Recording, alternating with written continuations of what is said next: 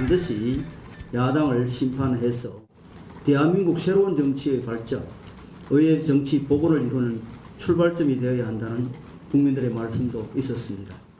민주당이 반드시 윤석열 정권의 무도함을 멈춰 세우고 경제와 민생을 살리는 역할을 해달라고 말씀하셨습니다.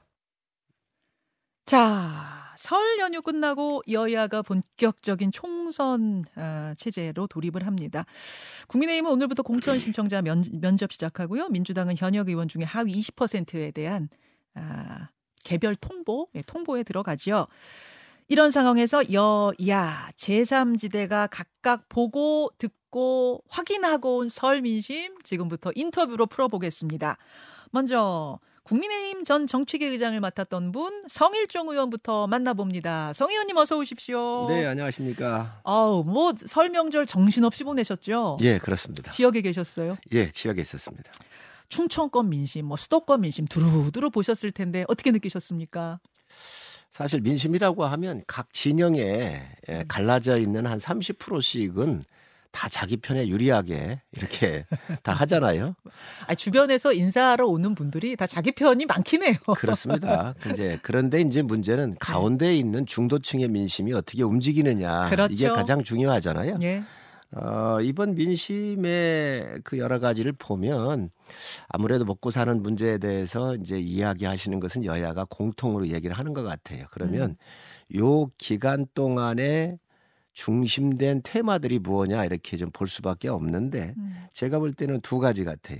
어떤 겁니까? 하나는 한동훈 장관의 연탄 봉사한 거가 아주 뜨거웠어요. 아하. 그러니까 저는 이 부분은 참 민주당한테 감사한데 왜요? 어, 사실 연탄 봉사의 본질을 봐야 되는데 얼굴에 뭘 묻혔느냐가 중심일 수는 아, 없잖아요. 뭐재 묻은 거 그거 그렇습니다. 갖고 예, 예. 논란이 좀 예. 그래서 이 여기 이 뉴스에 한동훈 비대위원장이 항상 중심에 있었다. 음. 그리고 밝혀지는 거에 보면 어그 다른 분들이 그 이렇게 묻혔다는 거잖아요. 예, 예. 그리고 열심히 일을 했는데 예. 이 본질적 측면에서 상당히 한동훈 장관 저 비대위원장이 점수를 많이 얻은 거 아닌가 하는 생각이 들고 두 아, 번째로는 설 명절을 관통하면서 한동훈 비대위원장은 이슈의 중심에서 더 인기가 올라갔다 그렇게 그, 보시는 그렇습니다. 거예요? 음. 그렇습니다. 그래서 자원봉사에 대한 이러한 점수가 상당히 많이 반영이 되지 않았나 생각을 하고 음. 또 이준석 빅텐트의 문제가 있거든요. 이 예. 또한 제가 볼 때는 굉장히 이준석 대표가 점수를 잃은 어. 그런 빅텐트의 일이 아니었나 싶어요. 아, 빅텐트 제3지대 빅텐트가 설 연휴 직전에 완성이 됐는데 이것도 국민의힘이 보시기에는 안 좋은 뉴스, 국민의힘 입장에서 안 좋은 뉴스가 아니라고요? 아, 저희한테 상당히 득이 됐다고 보여져요. 오히려요? 예, 굉장히 이준석 대표 같은 경우는 영민한 정치의 천재성을 갖고 있는 분인데 어. 어, 이 보수로서의 그 당대표까지 올랐었고 30대에 예. 모든 음, 이 보수의 그 젊은 청년으로서의 음. 지도자로서의 이 이미지를 가지고 있었는데 음.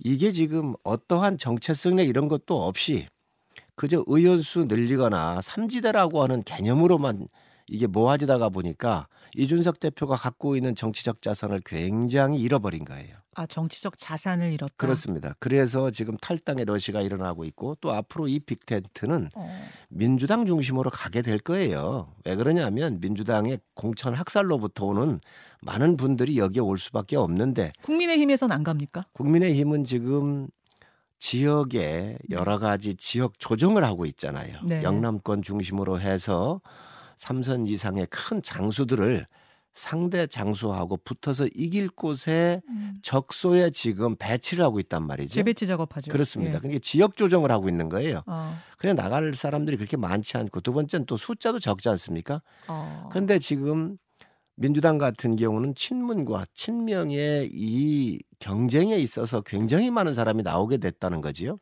아까 공간이 국민의힘은 좀 있는 반면에 민주당은 이 공간이 없기 때문에 싸움이 치열할 거다. 그렇습니다. 그렇게 되면 제가 볼 때는 이 빅텐트의 주류 세력이 누가 되겠습니까? 민주당 중심이 될 수밖에 없거든요. 민주당 현역 의원이 얼마나 이탈할 거라고 예상하세요? 전만 한 20여 명 정도는 충분히 될 거로 보여져요. 20여 명이 나갈 예, 거라고 예, 보세요? 예, 그렇게 갈 거로 보여져요. 아, 20여 명이면 원내 교섭단체 만들 수 있을 정도의 크기인데 그 정도가 그 볼륨에 플러스 마이너스가 있겠지만 예. 그 정도 범위 내에서 어, 이루어질 건데 제가 봤었을 때는 과연 지금 정책적으로 보나 음, 예를 든다고 한다면 어, 이 성 문제 이런 시- 보는 시각 같은 경우도 있잖아요. 굉장히 지금 그 시각들이 틀릴 수 있는데 젠더 이슈요. 예. 네. 그렇습니다. 그런데 여기에 과연 음. 어, 이, 저, 이준석 대표가 이 세력들하고 과연 함께 할 수 있을까? 어, 이준, 이준석 대표가 그렇다고 한다면 국민의힘에서 많은 의원들이 뛰쳐나갈 때 예, 예. 그게 또 뒷받침이 돼야 되잖아요. 음. 지금 그럴 가능성이 없잖아요. 그렇기 국민의힘에서는 한 명도 안 나갈 거라고 보세요. 현역 의원. 그거야 모르지만 제가 봤었을 때 예. 저는 그 이준석 대표의 정치적으로 이 패착이 될 수도 있겠다 그런 생각을 가지고 있습니다. 아, 뭐 잠시 후 이준석 의원도 전화로 연결을 하긴 합니다만 이준석 대표가 정치적으로 영민한 사람인데 이번 판단은 틀렸다 보시는 거예요? 저는 결론적으로 얘기하면은 이게 잘못하면 예. 짠 맛을 잃은 소금이 될 수도 있겠다는 생각을 하고 있습니다. 하, 그렇게까지. 아니, 지금 이준석 대표 뭐 지난 연휴 동안의 인터뷰 보면은 음, 기호 3번도 달 수 있을 것이고 그렇게 해서 지지율 10%대가 되면 상당히 많은 현역 의원들이 올 거다. 그렇게 되면은 의석수도 상당히 많이 확보하는 성공한 제3신당이 될 수 있을 거다. 이런 자신감 보였는데요. 그런 판단을 하겠지만 기- 우리가 역사로부터 배울 수밖에 없잖아요. 지역에 기반을 두고 있지도 아니하고 음. 그렇다고 인물 중심으로 모여져, 모여져 있는 빅텐트도 아니고 하기 때문에 어. 저는 여기 그렇게 뭐 기호에 그렇게 연연한 하는 것 자체가 오히려 좀 더 문제 있는데 그 기호가 간다 하더라도 예, 예. 지금 민주당 중심으로 갈 수밖에 없잖아요. 어. 거기에서 과연 이준석 대표의 공간이 있을까? 어. 저는 이준석 대표는 어찌됐든 보수의 영역 안에서 있었어야 되는데 이 보수의 영역으로부터 이게 좌측 쪽으로 넘어간 기, 거기 때문에 이게 짠맛을 잃은 소금이 될 수도 있다라고 생각을 합니다. 알겠습니다. 근데 연휴 동안 보니까 여당, 야당 다 개혁신당에 대해서 굉장히 비판적이고 부정적으로 보시는 걸 보면은 조금 두려운 건 아닌가 이런 생각도 드는데. 그게 현실 정치지요. 그게 현실 정치지죠. 그래서 어, 양당 구조에 의해서 예, 예. 어, 지금까지 오는 것이 대한민국 정치잖아요. 여기에 유일한 게 이제 지역 기반이 있거나 예. 큰 지도자가 있었었으면 그게 제3지대가 그나마 몇 번에 성공한 케이스가 예. 있는데 이게 안 된다는 거예요. 알겠습니다. 국민의힘 이야기로 좀 돌아와서 국민의힘의 공천 작업 계속 진행 중인데요. 오늘부터는 이제 공천 면접도 시작이 됩니다. 아, 지역들을 좀 이렇게 이제 재배치하는 작업 지금 하고 있고 또 한동훈 위원장이 이기는 공천하겠다. 이렇게 얘기한 만큼 중요한 인물들을 중요한 포스트에 전략적으로 어, 공천하겠다. 이런 의지도 보여요. 인요한 전 혁신위원장. 서대문갑 출마가 연휴 사이에 갑자기 이 거론되는 것 같습니다. 어떻게 보십니까? 인요한 전 혁신위원장 같은 경우는 상당한 인재지요. 음. 그리고 대한민국의 상징성을 갖고 있고 대한민국에 기여한 그 가문에 네. 그 여러 가지의 업적들이 있기 때문에 국민들께서 굉장히 사랑하는 음, 그런 가문 중에 한 분이시잖아요. 예. 그렇기 때문에 저는 여러 가지 측면에서 굉장히 아주 어, 트랙티브한 그러한 정치인이라고 보여지는데 매력적인 저 개인적으로도 나와 주셨으면 좋겠습니다. 어, 서대문갑 출마. 예. 아, 아직 뭐 인유한 위원장이 가타부터 여기에 대한 대답은 없습니다만 좀 긍정적으로 검토할 거라고 보십니까?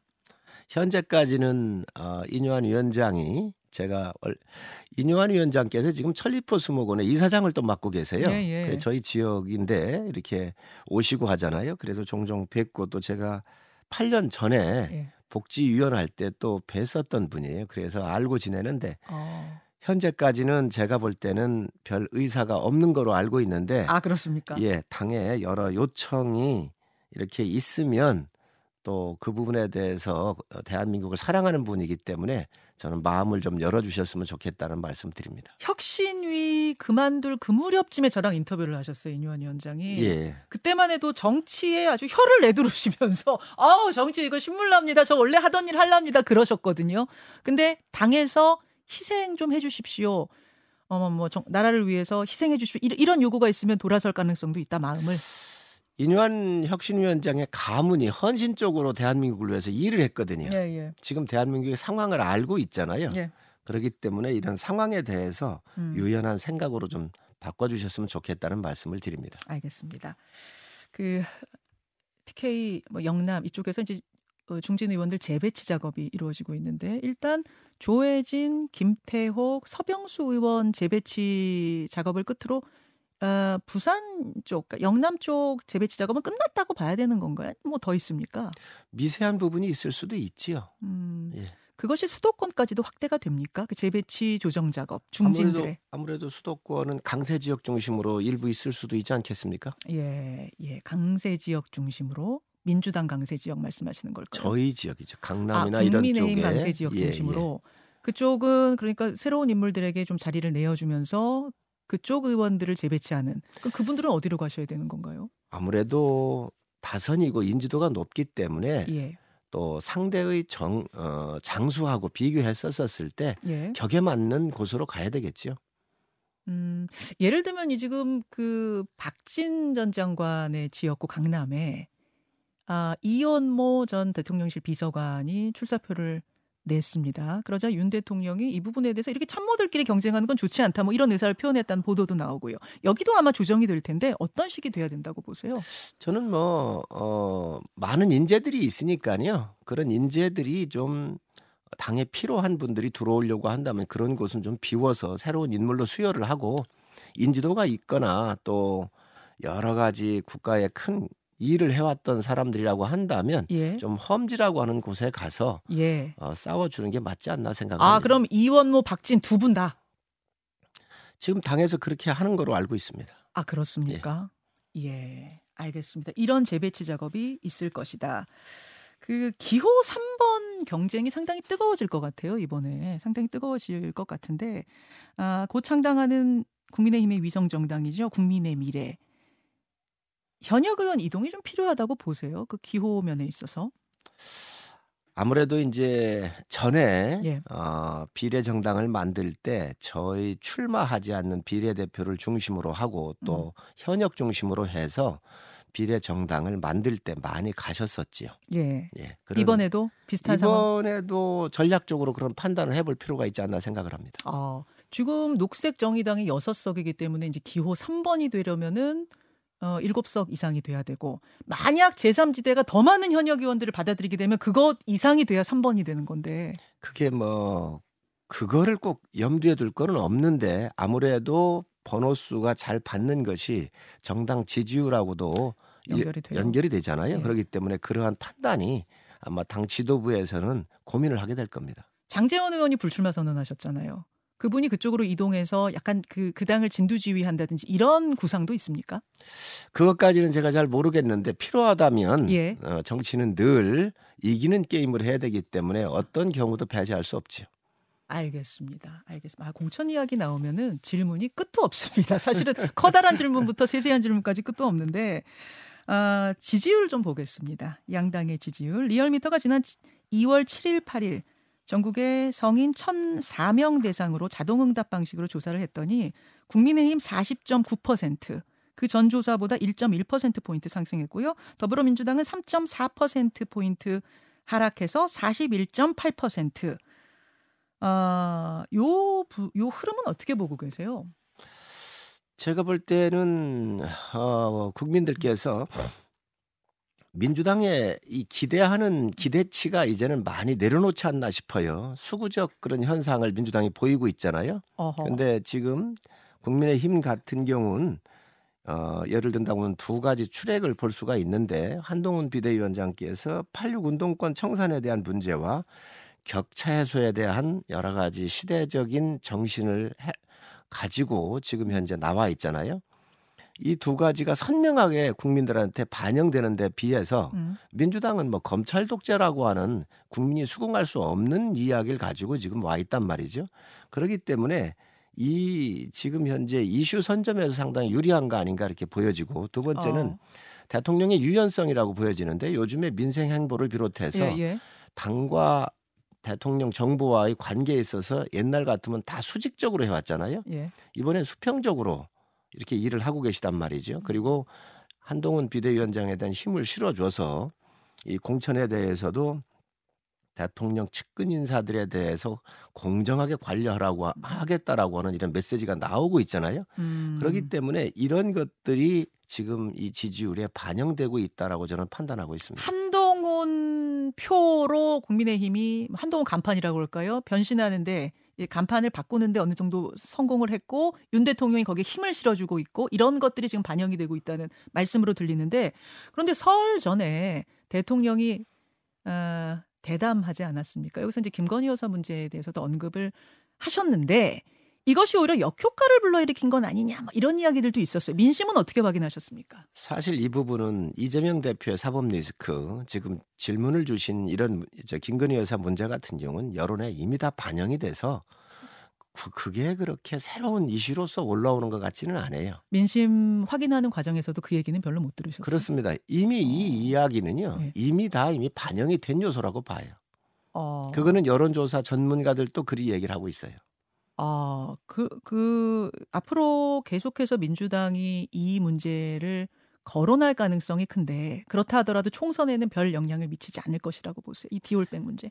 예, 전 그렇게 큰 영향을 주지를 않을 거고 그다음에 이 본질이야 정치 공작인 게 맞잖아요. 그리고 그 최재형 목사라고 하는 사람이 친북 인 친북 인사를 뛰어넘어서 그 정체성과 이 사람이 어떤 사람인지에 대한 국민적 의구심이 굉장히 큰 상황이잖아요. 그렇기 때문에 이건 그렇게 전 중요한 요소로 작동되지는 않을 거라고 보여집니다. 알겠습니다. 여기까지 국민의힘 성일종 의원이 확인한 설 민심. 오늘 이야기 두루두루 좀 들어봤습니다. 성일종 의원님 오늘 귀한 시간 고맙습니다. 네, 감사합니다. 김현정의 뉴스쇼는 시청자 여러분의 참여를 기다립니다. 구독과 좋아요, 댓글 잊지 않으셨죠?